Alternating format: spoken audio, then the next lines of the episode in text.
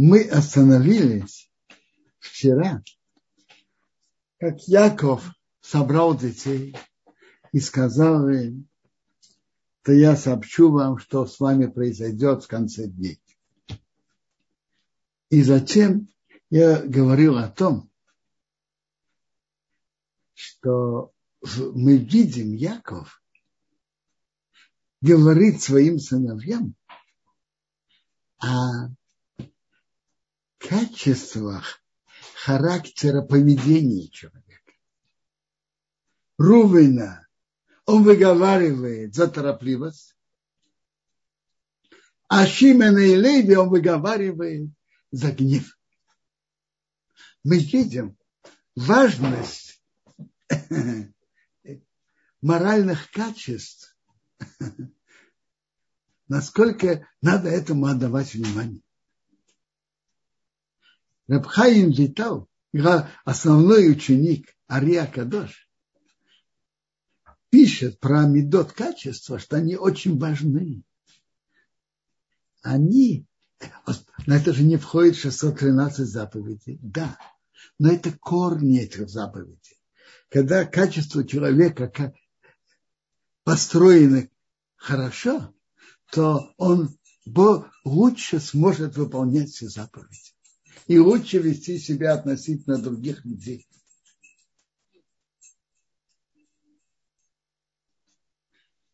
Яков выговаривает Шимена и Риви за их гнев, гневливость. Интересно. Первое проявление гнева было как ревность за э, оскорбление их сестры Дины. То, что Шхем сделал. И действительно это был благородный гнев. Но гнев не знает рамок. Гнев – это как огонь. Яков критикует, что и гнев был без рамок. Прочитаю, как Тор это пишет. Шимя Леви братья, э, ограбленные орудия, их, то есть их, их орудия, их орудия. Это Исав занимается мечом. Когда они секретно собираются, чтобы моя душа туда не вошла. Когда они собираются, чтобы мой почет там не присутствовал. Потому что в их гневе убили человека и по их желанию вырвали быка. Хотели убить Иосифа. Основные, которые хотели убить Иосифа, это были Шимен и Рыбы. Проклятый гнев, потому что он могучий. И ярость, потому что она тяжелая. Я их развею, расселю среди Якова и развею среди Исраила.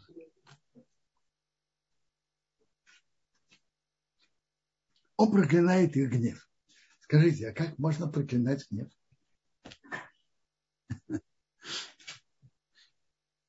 Папа Зацал говорил об этом так, что если кто-то большой начальник, и он на кого-то быстро сердится, тому он сделает выговор занесением в личное дело, того другого понизит должности, третьего, третьему снизит зарплату и так далее. А если человек зависимый, тем более нуждающийся. Его гнев бессилен. Он проклял их гнев. интересно, что было таким... Э, давайте поймем. А в чем польза того, что Яков выговаривает? Говорить человеку просто так о его недостатках, есть в этом польза?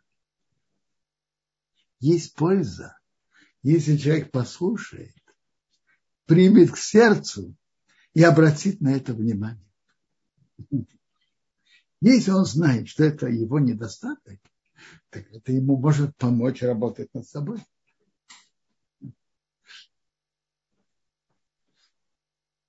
Интересно, как качество гнева в будущем проявилось у Шимена и у Риви. проявилось по-разному. Очень интересно. Качество, тоже качество гнева. Леви жил до, больше других братьев, сыновей Якова. Он жил 137 лет, и он обучал своих детей. Его дети отдавали историю. Колено Леви училось предание то, что они получали, и отдавали историю.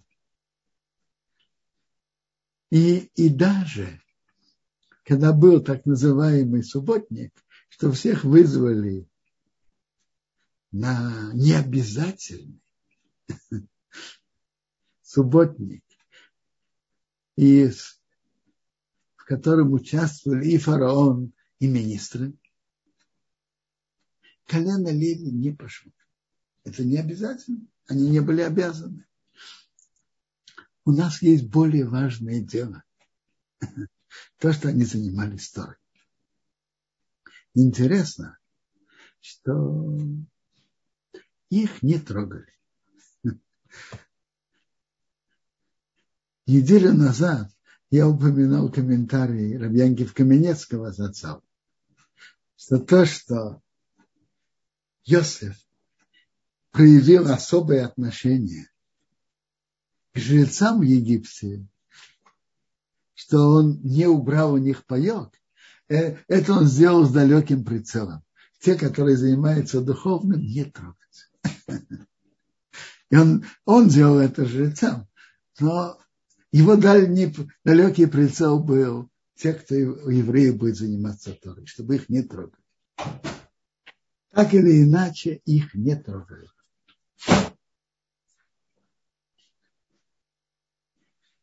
Левитов не трогали. И занимались старые. Интересно. Левиты были единственные, которые все делали обрезание в Египте. И левиты не служили идолам в Египте. А потом, когда еврейский народ вышел из Египта, и когда Моше поднялся на, на гору Синай, многие сделали, сделали золотого тельца.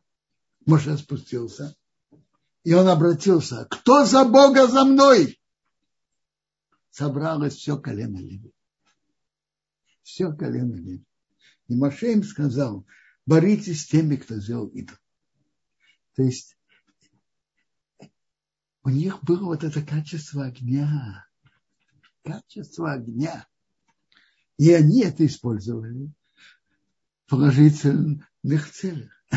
Как говорили, ядерную энергию в мирных целях. Не обязательно в мирных, положительных целях. Они боролись с теми, кто служил, служили, служили тельцу.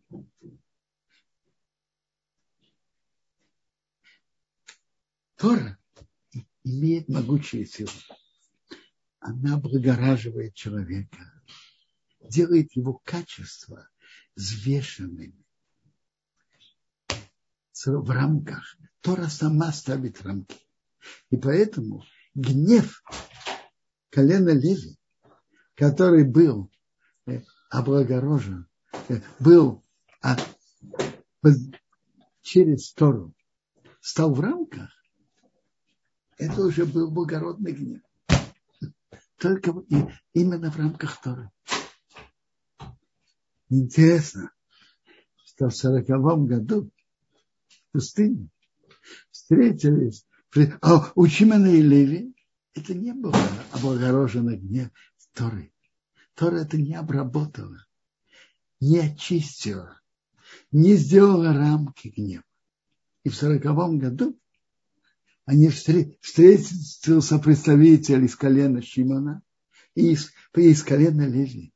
Если можно так выразиться, они встретились с двух сторон баррикад. Зимри бен Сову из колена Шимона, из князей колена Шимона. Говорит, а если мы хотим иметь отношения с нееврейками, вы будете нам указывать? что мы должны делать и что нет. Наше колено старше. То есть он кипит. На что он кипит? Кипит на почет своей свободы в кавычках и почет своего колена. Кипит нас э, ну, за это. А с другой стороны, встает Пинхас из колена Леви. Иметь отношение с нееврейкой, это же э, публично, это же оскорбление еврейского народа. Это страшно. Это недостойно, невозможно. Симон и Леви оба кипят. Оба это за, за почет себя своего, личный, личный, личный почет своего колена. А Леви за почет всего еврейского народа, почет Бога. Тут кипение, там кипение. И видите, качество кипения можно проявить по-разному. У Пинхаса это благородный гнев. У колена Леви против служителей Золотого Тельца благородный гнев. Это он облагорожен Торой.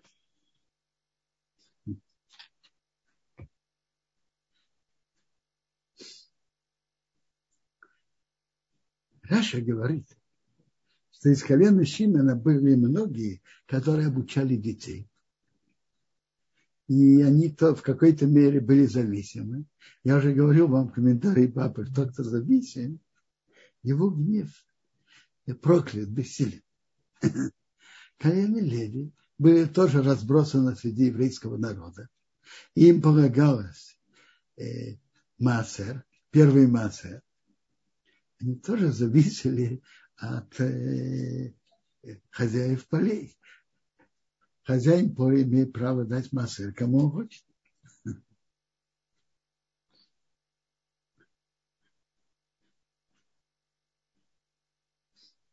Такие это по колено Шимона и Леви. Теперь дальше Иуда. Его приводится, что Иуда, раз папа Яков выговорил их, то Иуда уже боялся приближаться. Он хотел отойти. Он говорит, нет, Иуда, ты, тебя будут хвалить твои братья. Твоя рука в затылке твоих врагов. То есть ты будешь их побеждать. Будут тебя поклоняться сыновья твоего отца. Почему сыновья твоего отца? У Якова было несколько, четыре жены. Поэтому он включает весь еврейский народ. Что тебе будут поклоняться, что от Иуда будут, будут цари, руководители еврейского народа. Молодой львенок Иуда, а добычи ты, мой сын, отошел. От растерзания Иосифа ты отошел. Ты сказал, не будем его убивать. Мы продадим. Лег, как лев. Как юный лев. Кто может его заставить стать? Не отойдет Джезер от Иуда и законодателей между его ног, пока придет Мошиах, которым будут собираться народы. То есть руководители еврейского народа будут из колена Иуды. И так будет. Так было, начиная с царя Давида. Были из, из колена Иуды, его, его сын Шломо и дальше. Машиах будет тоже из колена Иуды, из потомков царя Давида он привязывает к винограднику его осленка, его осла. А к, виноградной лозе осленка. К винограднику взрослого осла, к лозе осленка. Он моет в вине его одежду и в крови винограда, то есть в вине его одежду у них будет много винограда, много вина. Красные глаза от вина и белые зубы от молока.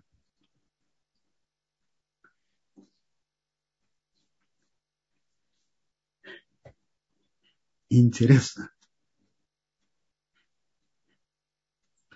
Заслугу чего Иуда получил царство? Заслуга чего? Есть эсэфты. Приводит там несколько мнений. Почему Иуда заслужил царство? Есть мнение, потому что он сказал, он взял гарантию за Беньямина, а потом он сказал, я готов, я иду быть рабом вместо Беньямина, так он сказал Йосифу, а Беньямин пусть поднимется вместе с братьями. Другое мнение, что он признался в истории с Тамар. Когда Тамар прислал ему э, предметы, он, что он ей сказал? Права от меня на беременность. Признался. И этим спас три души Тамар и ее двух сыновей. Рабхаим Шмулевич, Заханоли Враха, я помню, как он об этом говорил.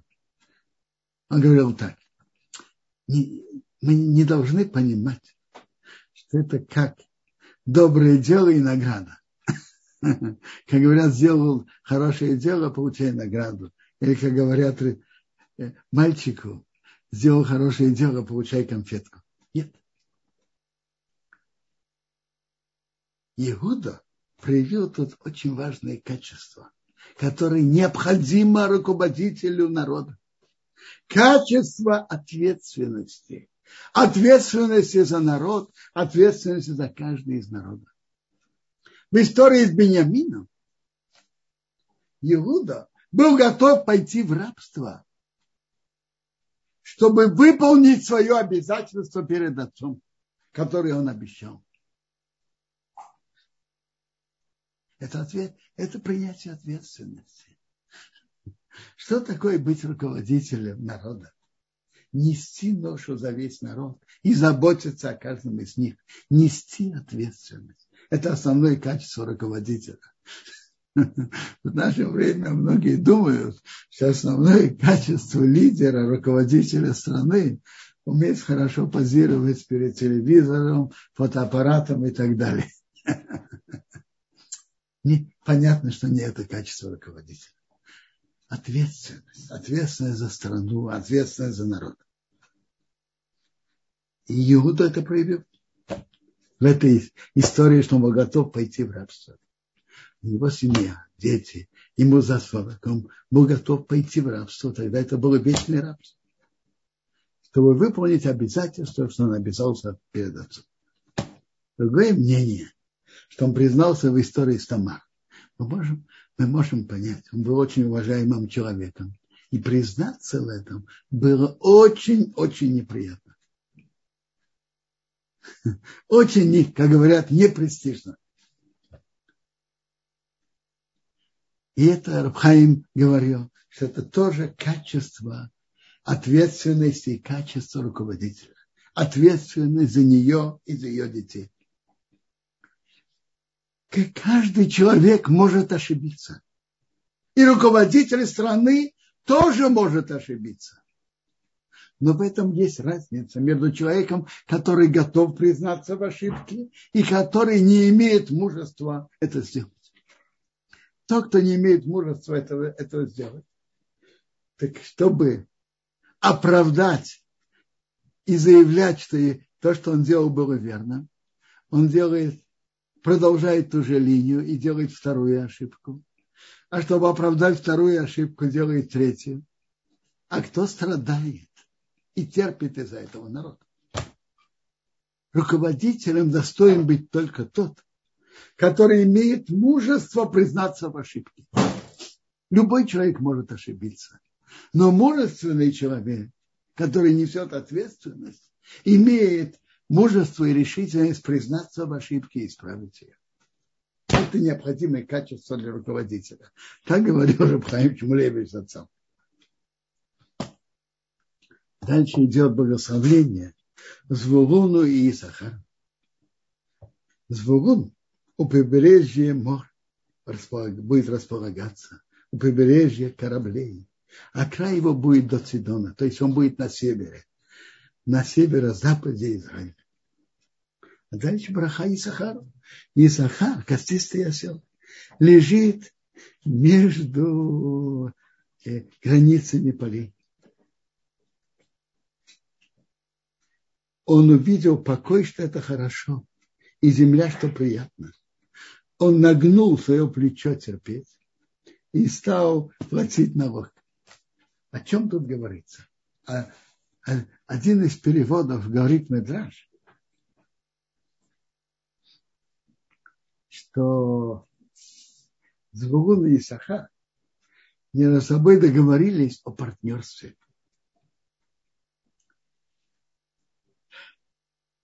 Звугун по его натуре занимался морской торговлей, кроме обработки своих, своего надела, который он получил. Исахар занимался Тарой. И они договорились между собой. Мы тебе будем помогать экономически, а ты занимайся Торой, мы будем тебе помогать. Это партнерство Звулуна и Исахара. И это партнерство поднимает духовно обоих.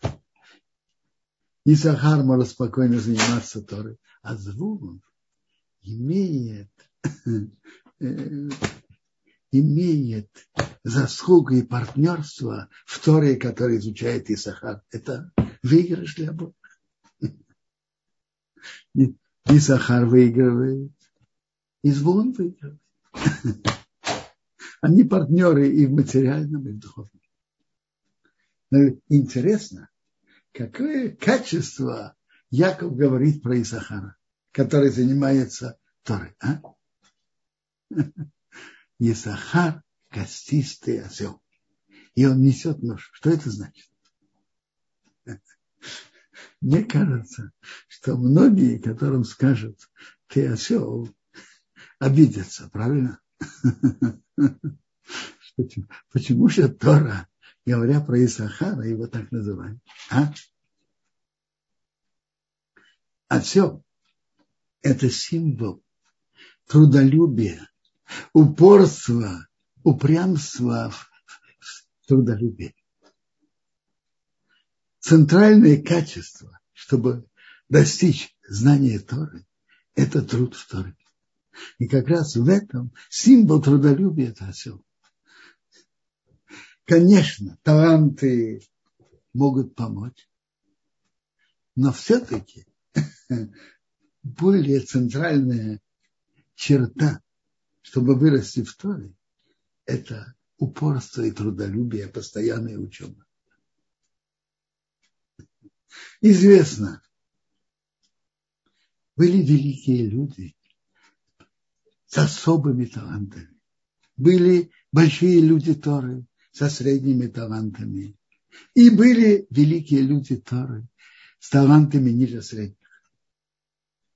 Но одно правило верно для всех. Все они трудились Торе. Рабхаим Соловейчик, которому известно, что он великим в Торе, то, что о нем говорят, Апсим Хазели, который был там Даяном Бриске, а он был раввином, ведь я видел много больших людей. Но такого труда в Торе, как я видел Рабхаима, Соловейчика, я не видел. Он имел особые таланты. Очень, он труди, особо трудился в Торе.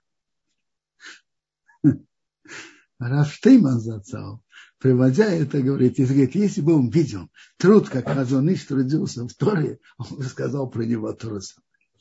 Хазоныш особо трудился в Торе. Так это качество усердия, усердия и трудолюбия. Это основное качество, которое человек растет в Торе.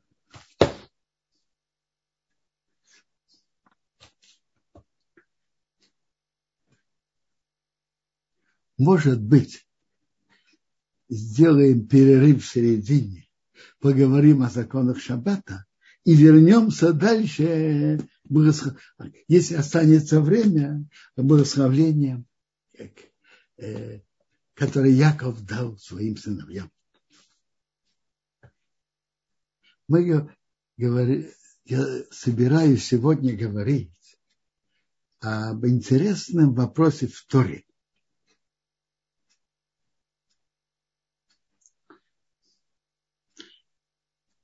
в законах Шаббата есть, когда у человека получается что-то, что он не имел в виду, это не, он не, не намеревался это сделать, но это следствие может быть, а может быть не, не может быть и может быть не быть.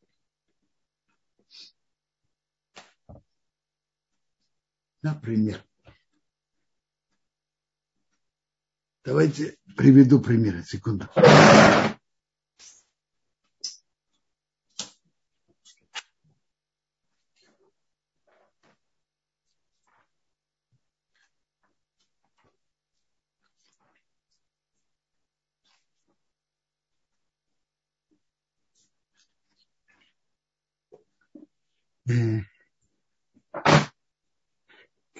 У нас сейчас в квартирах повсюду есть э,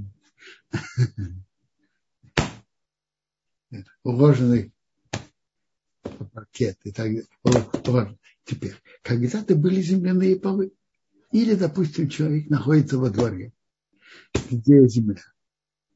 И он хочет перенести стол или кровать с места на место.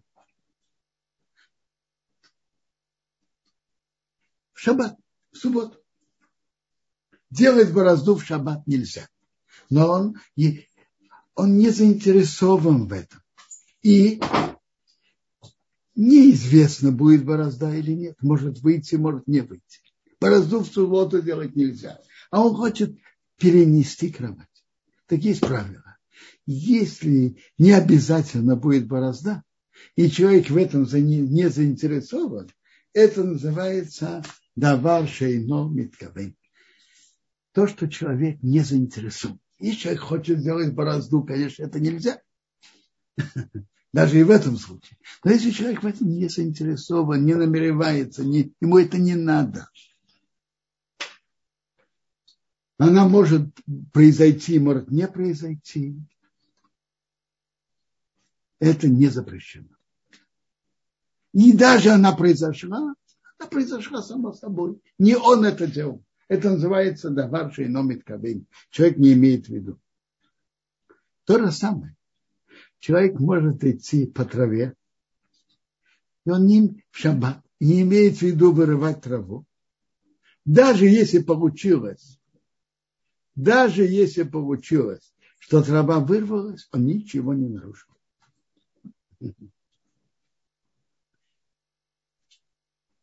Есть узкое место, где он хочет пройти. А может быть, когда он пройдет, он что-то обломает от стенки. Если это может быть и может не быть, это не запрещено. И это называется давар шейном То, что человек не имеет в виду.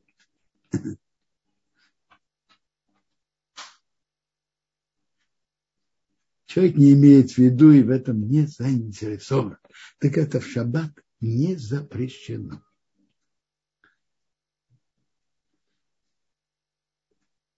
Но это, это в обычной ситуации, если это может произойти, а может не произойти.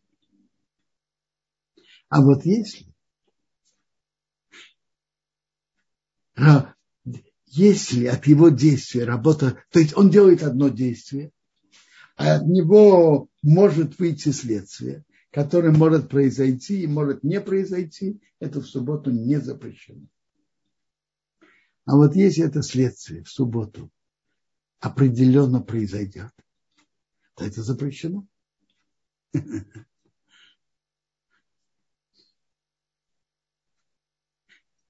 Простой пример.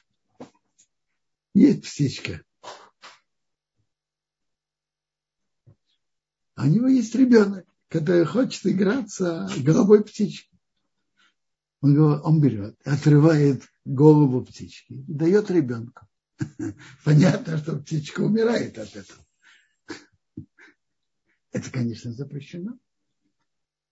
Ведь э, определенно от того, что она оторвет голову, птичка умрет. И так это называется. Псик рейши велайомус. Он оторвет головку, а птичка не умрет. Псик рейши велайомус. Оторвет голову и не умрет. Он скажет, а я всего-навсего хотел взять головку, чтобы он игрался.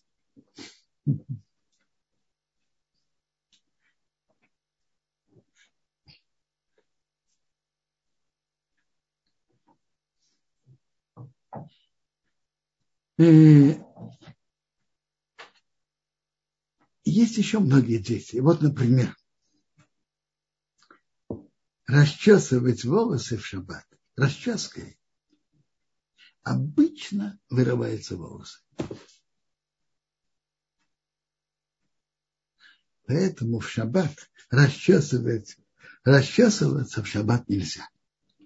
Есть особо мягкие, мягкие щетки, которыми можно расчесывать, которые не, обязательно вырывают. Это может как можно это проверить? Надо, надо это проверить в середине недели, не в шаббат. Проверить, вырывает. Может, мягкая ли она, и может быть, чтобы не вырвались волосы. Это может. Обычная расческа вырывает волосы. Поэтому это запрещено в шаббат. А вырывать волосы в шаббат – это работа. Это гозейс. Знаешь, такое гозейс? у овцы резать шерсть. Гузейс – это одна из работ.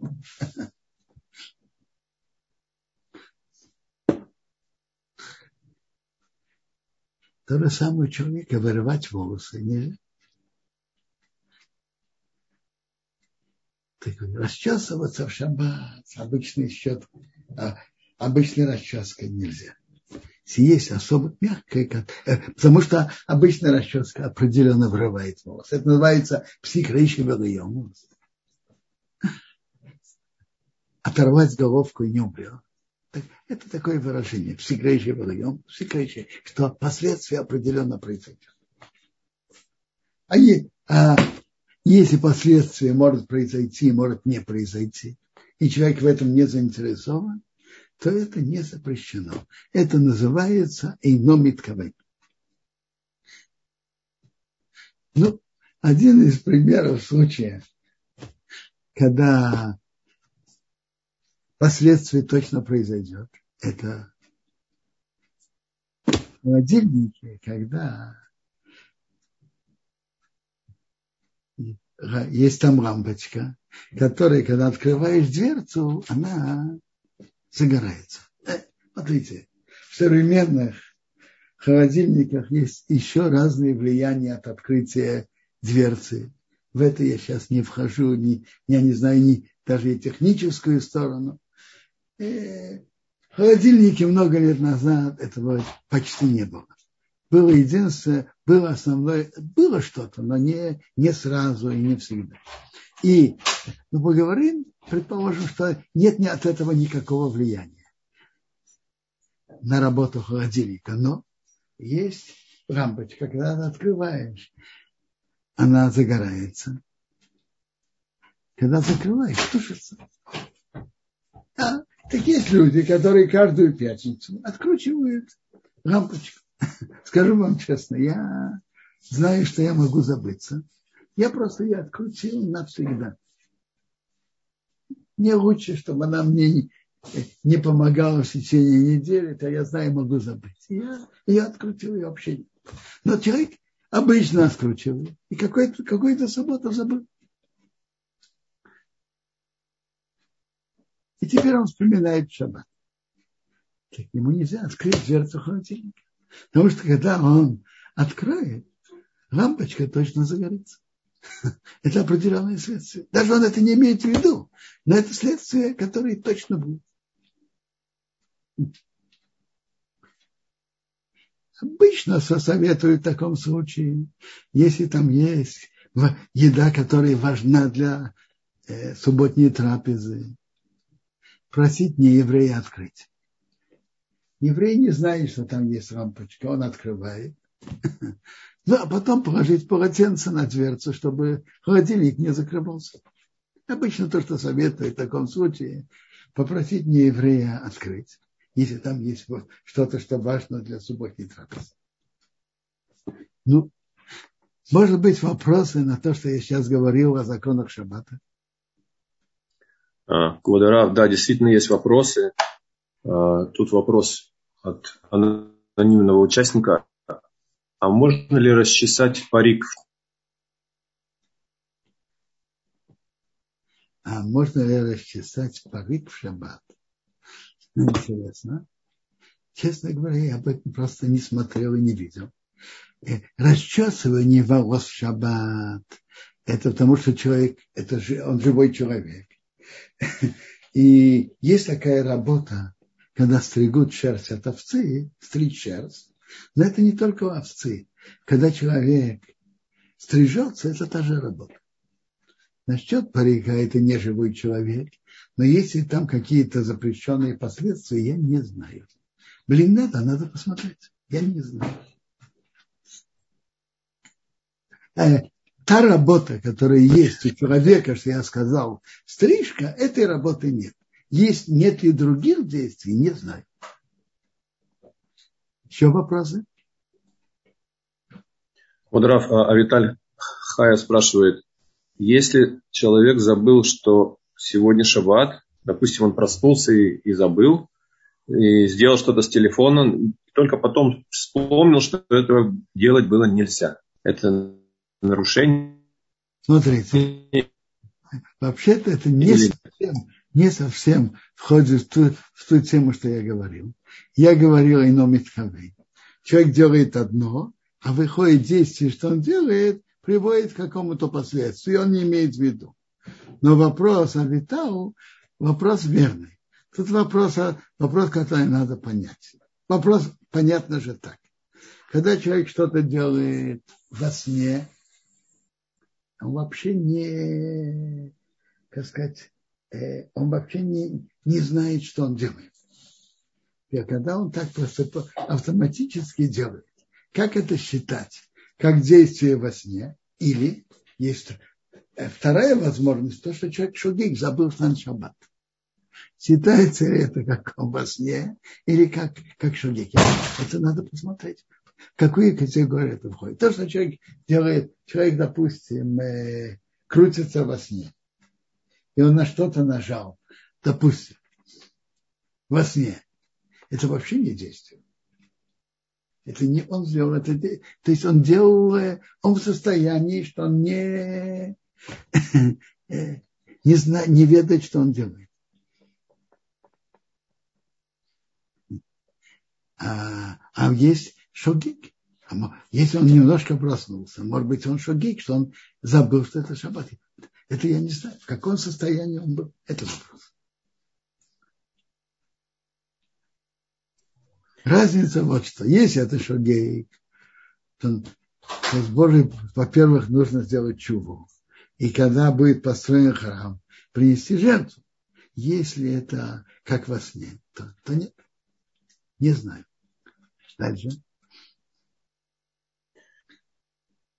Спасибо, Кудрав. Еще вопрос. Э, если человек идет вечером или ночью и э, срабатывает датчик движения и включается свет.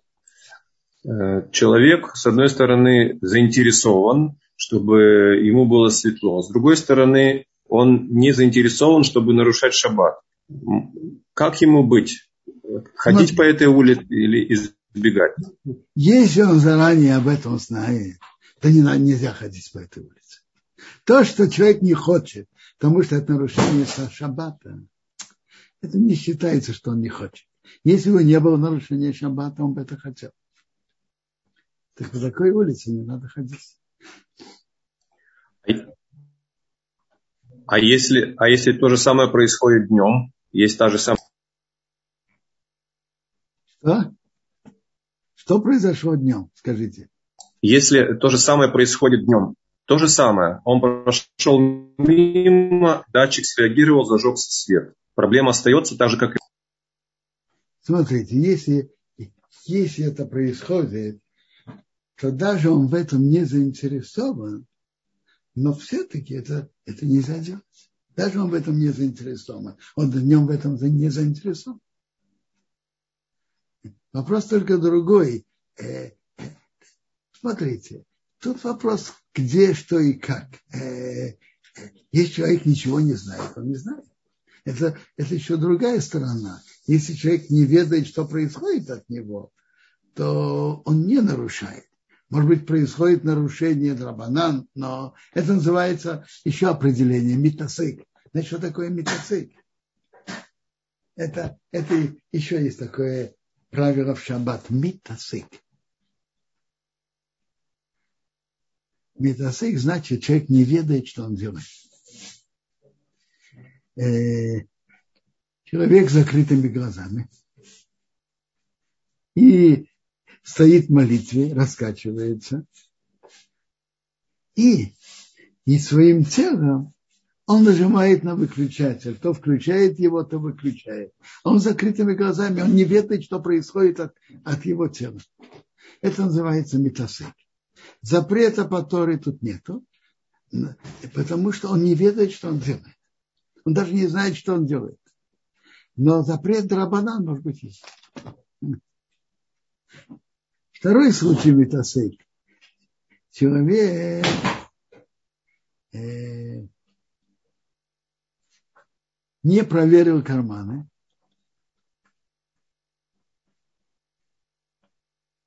он проверил, не проверил карманы перед шаббатом и вышел на улицу, вернулся домой. Когда он вернулся домой, выяснилось, что у него что-то есть в карманах.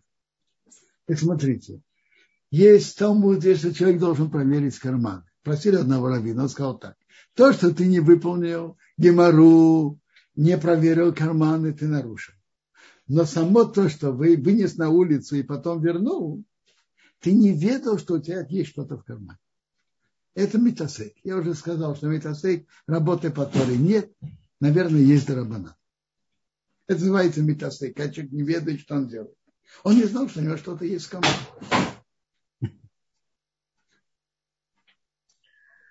Водорав, Тут есть вопрос по поводу посудомоечной машины.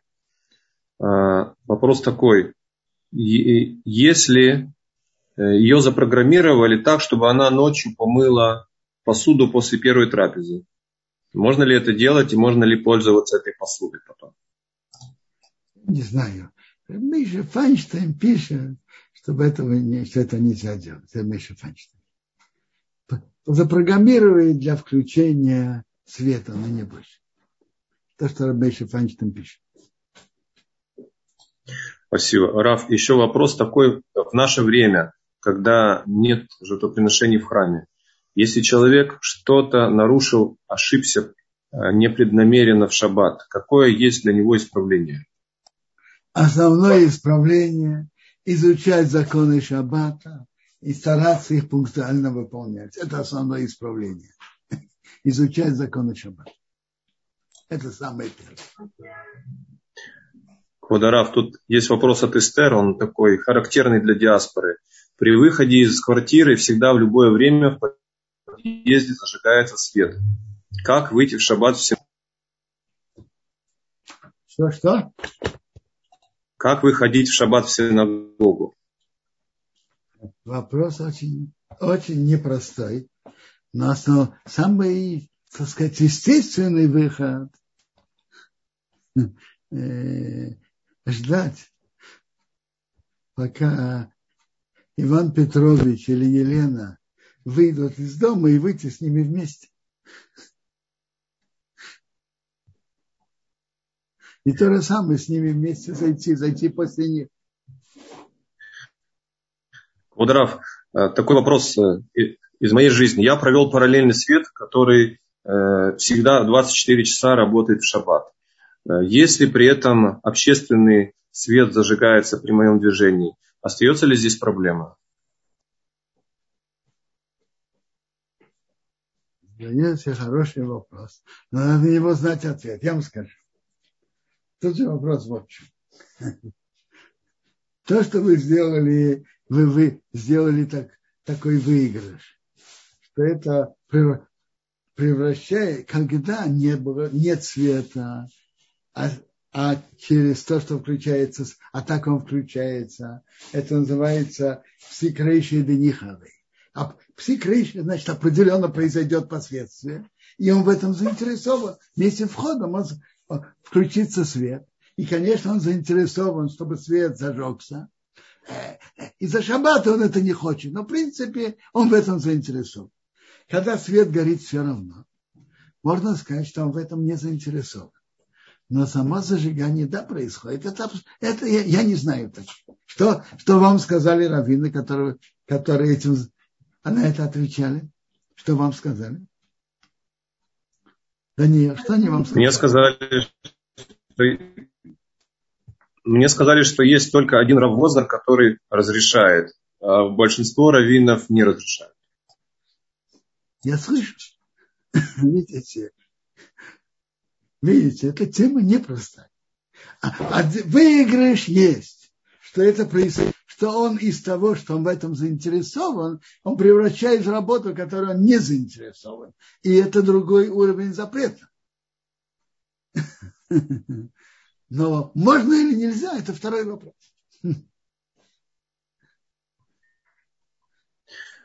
Квадараф, у нас есть несколько поднятых рук. Давайте. Но, но я не могу их игнорировать. Давайте также им уделим внимание. А, Рома, вы были первым. Я... У нас только получится, что мы немножко а? игнорируем, и придется игнорировать комментарии на богословление других нескольких колен. Ну, давайте, есть поднятые руки, послушай. Да? Рома Шалом, пожалуйста, ваш вопрос. Рома, если у вас не получается пока мира, вы попробуйте. Мира? Что-то у нас... Да, вот Мира включилась, да. Мира Шалом, говорите, пожалуйста.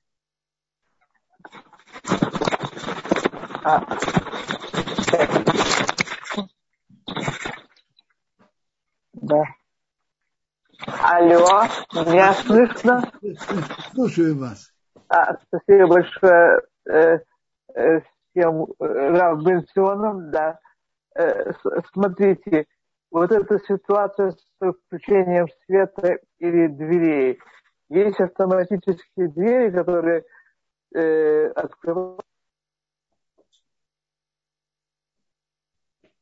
Которые что? Я не слышу.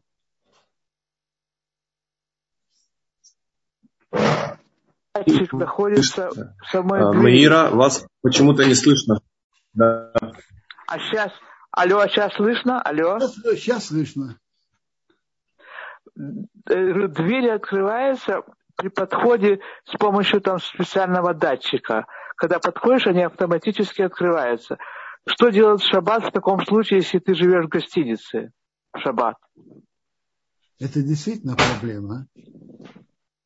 Возможно, когда человек заказывает место в гостинице, э, вне Израиля, пользуется услугами Ивана Петровича, если это ему необходимо.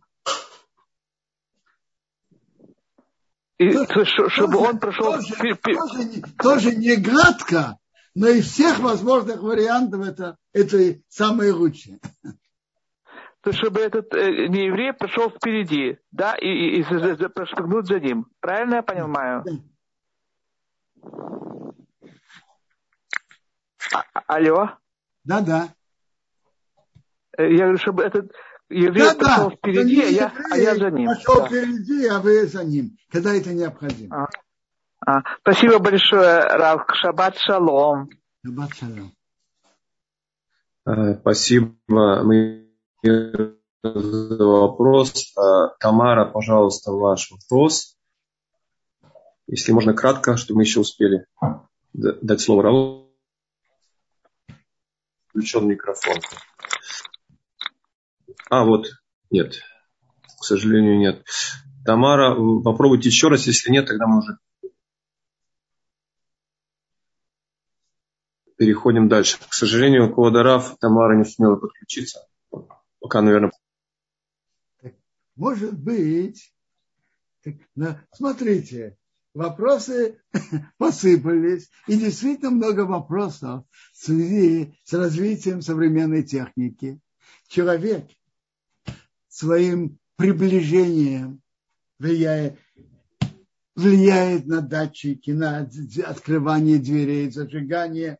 И вопрос, как, что по Торе то, что определенно выходит от человека, нельзя делать. Вопрос насчет разных практических ситуаций. Действительно, это много вопросов практических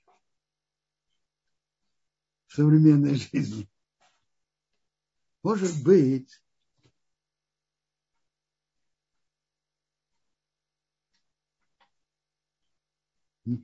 что что-то есть на экране, есть проблема, долгое время нарушаете запреты Торы, и не знаю, я, не знаю вопроса. Что, что человек делает, не знаю. И...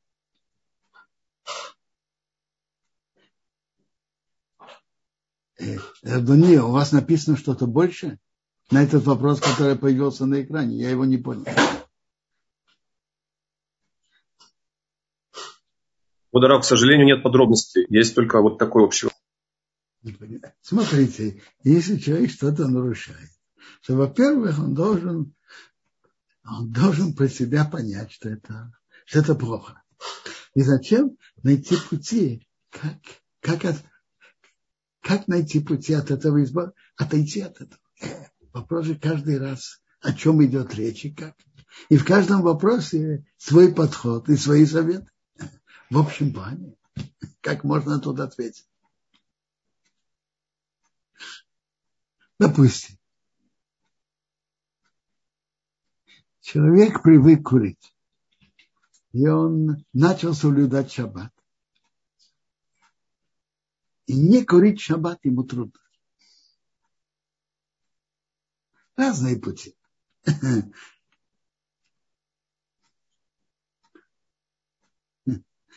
Один из путей, что он был несколько суббот у знакомых ему соблюдающих евреев, которых он уважает. И там, находясь в гостях, он уже будет чувствовать себя неприятно и нехорошо, он не будет курить. И так постепенно он отучится. Например. Но советы хорошо давать практически чтобы они работали. Может быть, я продолжу недельную главу. Благословление Дама. Дон будет судить свой народ, как один из колен Израиля. Раши приводит, или как один из колен, у него будет руководитель, который будет руководить, и весь еврейский народ будет вместе. Или в Раши говорит, как особый из колен Израиля, как Иуда, который был руководителем. Пусть будет дан, как змея на дороге, змея на, на пути, который кусает пятый коня, а всадник падает назад. Твоей помощи я надеюсь, Бог. Это благословление Якова дано. Тут Яков говорит о будущем еврейского народа. Из Дана выйдет великий человек Шимшон, который будет судить еврейский народ и спасать его от филистимлян. Интересно, почему Шимшона приравнивает к змее? А? Качество змеи, змеи она воюет сама, не стаями. Шимшон воевал с филистимлянами один. Даже Гедон из колена Менаши, о котором мы говорили вчера, он воевал с Медианом с армией из 300 человек. Там очень интересно, что было у Гедона. Вначале было, была у него армия 22 тысяч. Потом он сказал, кто боится, может, может уйти. Многие уж от 12 тысяч ушли, осталось 10 тысяч. Потом он привел их к воде. Так Бог ему, это Бог ему сказал, так делать. Он сказал, зависит, как человек будет делать. У него осталось только 300, он воевал с армией из 300 человек и победил многотысячную армию медианитов. Но все-таки у него была какая-то армия. Дан потомок из Дана Шимшон воевал сам, сам, один. Один в поле. Своим богатырством, своим мужеством он воевал сам.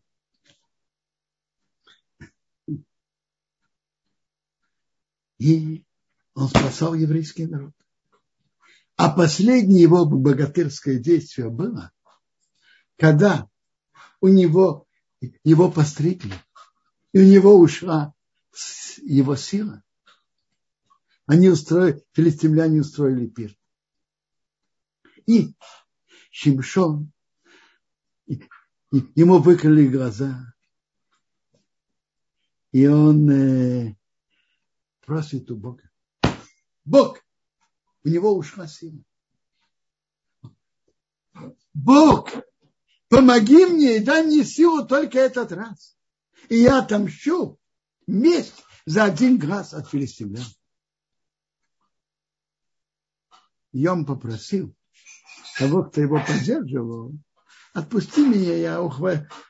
удержусь за столбы этого здания. Он ухватился за эти столбы. Он сказал, я погибну вместе с филистимлянами. Он придвинул их и придвинул их, и крыша рухнула, и он погиб вместе с филистимлянами. И было больше, кого он погубил при своей смерти, чем при жизни. И это имел в виду Яков, который кусает пятый коня, а всадник падает назад. Он ухватился за столбы, а рухнуло здание. Те, кто были наверху, внизу, все погибли. Э, ну, если есть вопросы, пожалуйста.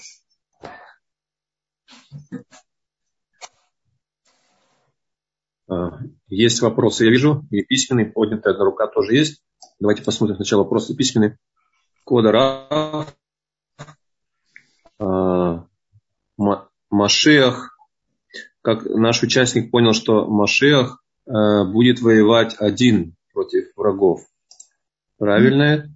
Я не говорю про Машеха, я говорю про Шимшона. Шимшона, который из колена Дан. Я только объяснял, почему сравнивают Дана со змеей. В чем смысл этого сравнения? Я сказал, как змея воюет сама одна, не стаи. Так и Дан сравнивает его с змеей, что Машиах, э, не Машиах, я проговорился, что Шимшон будет воевать один. А теперь, что значит, он просил твоей помощи, я надеюсь, Бог, что Шимшон просил у Бога, Бог, помоги мне. В этот последний раз дай мне силу, у него уже ушла сила. На твоей помощи, я надеюсь, Бог, что ты дашь силу Шимшона на тот последний раз погибнуть вместе с филистимлянами обрушить здание, в котором он находится, на себя и на филистимлян. Ты ему поможешь, дашь ему силу на этот раз. Это про Шимшона я говорил, не про Мушеха. Тут э, наша участница поправляет немножко меня.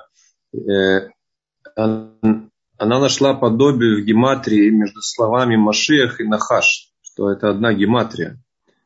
Смотрите, я нигде не, мне не помнится, что где-то сравнивают Машеха с Нахашем. Не помню такого.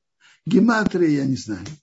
Но где-то у наших мудрецов сравнения нет. Сравнение и продан с Нахашем. Великий человек, который от него, Шимшон, его последний богатырский поступок, что он соединил стол, столбы и здание рухнуло. Это как змея кусает пятый коня, а всадник падает назад. Он соединил колонны внизу, а все здание наверху тоже рухнуло. И все, кто были наверху, погибли.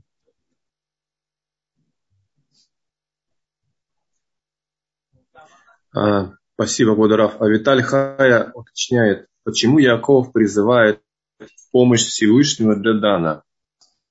Нет, Он призывает помощь Всевышнего. Кажется, я старался объяснить. Я объясню еще раз. Он говорит, ведь у Шимшона, после того, как его постригли, у него богатырство ушло. Но он просил Бога, дай мне силы только в этот момент. На твою помощь я надеюсь, Бог, что ты, э, как Шимшон будет молиться, вернешь ему богатырство на этот момент.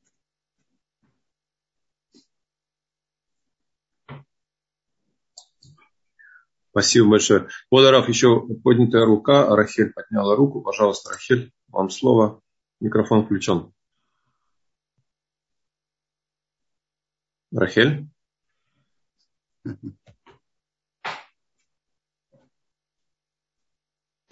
Рахель, у вас получается подключиться?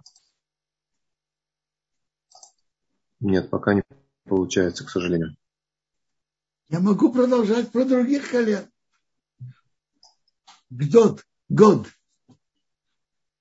От него отряды будут идти и вернется назад без погибших. Вы знаете, что дальше в Торе написано, что Гад и Рувы просили получить наследство на восточной берегу Иордана. На территории Сихона, который они заняли. И Моше согласился. Он нам и сказал, что все пойдут на, на войну, а вы нет. Вы ведете робость в глазах народа. Так они говорят, нет, мы пойдем на войну. И мы даже пойдем на передовую. Так год были богатырями и шли в передовую, и они все вернулись обратно. Не было погибших. На войне за Яков их благословляет. А то, что будет жирный хлеб, и он будет давать прекрасную еду для царя. На территории Ашейра прекрасно была каменистая почва, но там прекрасно росли оливки жирные. На Втоле, это в Галилее, она как серна, быстро растут фрукты. Там рано поспевают фрукты и благодарит Бога за них. Давайте, давайте скажем про Бениамина. Бениамина сравнивает с волком.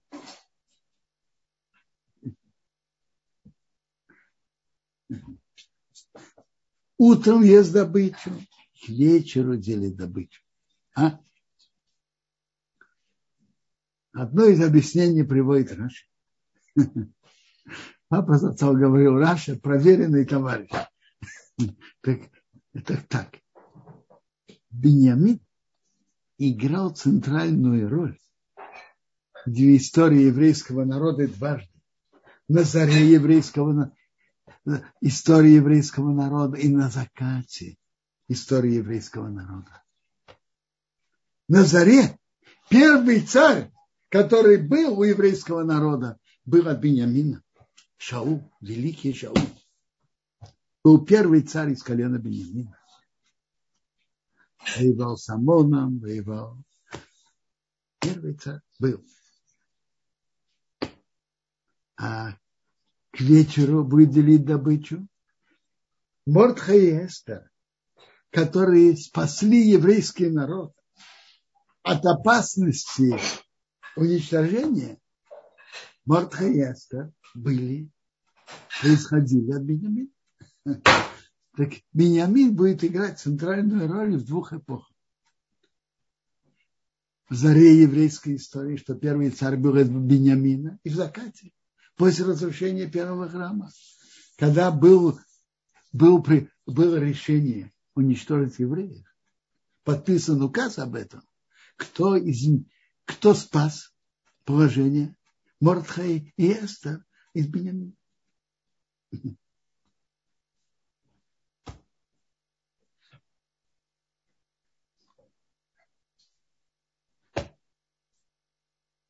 Дальше написано, как Яков уходит из этого мира. И как Йосеф говорит пред домом фараона, говорите, пожалуйста, в ушах фараона говоря, папа взял от меня клятву. Вот я умираю. Могиле, которую я себе выкопал в земле к нам, там похороните меня. а я поднимусь, похороню отца и вернусь. Интересно, как Иосиф это говорит дипломатически. Не затронуть почет Египта, просто могиле, которую я уже себе выкопал землекна. Я уже выкопал годы назад. И папа взял от меня клятву. Сказал фараон, поднимись и похорони твоего отца, как он взял от тебя клятву. Видно сразу, что если бы не клятва, он бы не согласился. Яков заранее это продумал, и поэтому взял клятву от Иосифа. Иосиф он доверял, но полностью, но он понимал, что без клятвы это не сработает. Задают вопрос. Иосиф был самым близким э, по дворце, сам руководителем. Зачем Иосифу было просить у придворного говорить перед фараоном? О просьбе, чтобы Иосиф поднялся, похоронил отца и вернул, вернулся. Зачем Иосифу просить, просить других, просить за него? Он может сам говорить с фараоном. Ага. Вопрос?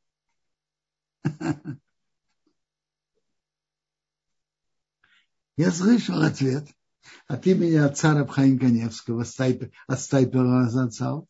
Он сказал ответ очень интересный. Он сказал, объяснил так.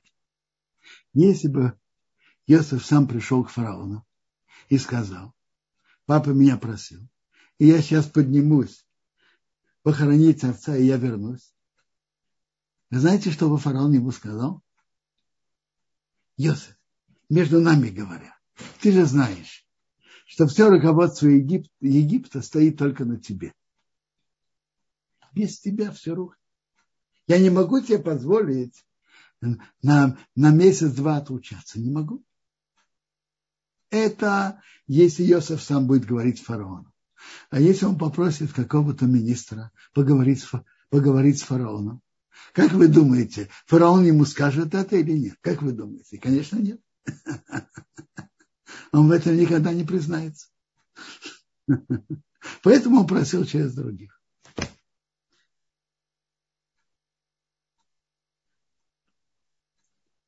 В самом конце главы говорится, как Иосиф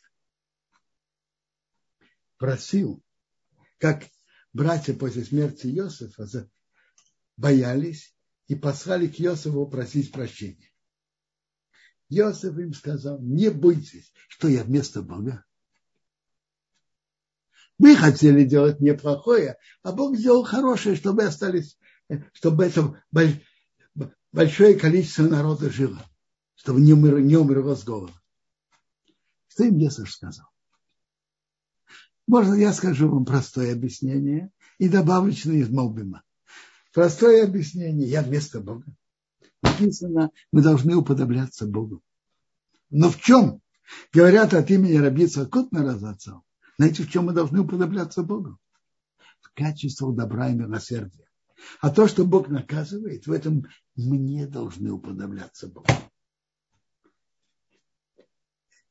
что я вместо Бога. Добро делать я должен быть подобен Богу. Наказывать вас нет. Это не наше качество. Это только Бог делает наказывать. Это не, не моя работа наказывать. Нет, я что, вместо Бога?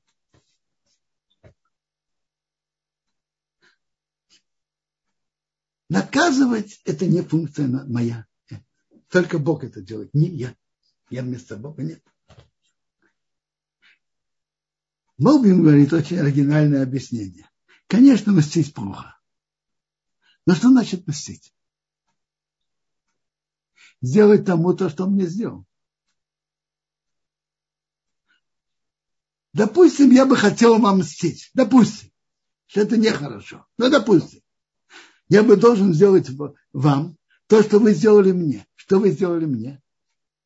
Сделали мне плохо, сделали мне зло, из которого вышло большое добро. Так если вам мстить, как говорят по-настоящему, сделать то, что вы сделали мне, я бы должен вам был бы вам сделать зло, из которого выйдет большое добро. А я могу такое сделать? Это только Бог может сделать. Я не могу, я не могу планировать, что выйдет из моих действий. Сделать вам зло, из которого выйдет добро, только Бог это может сделать. Я что, вместо Бога? Вы слышите? Мстить, сделать вам то, что мне сделали, это означало бы сделать вам зло, и из него выйдет добро. А я не могу это делать, я только человек. Это только Бог может делать. А раз так я не могу вам мстить, то нет смысла вообще вам мстить.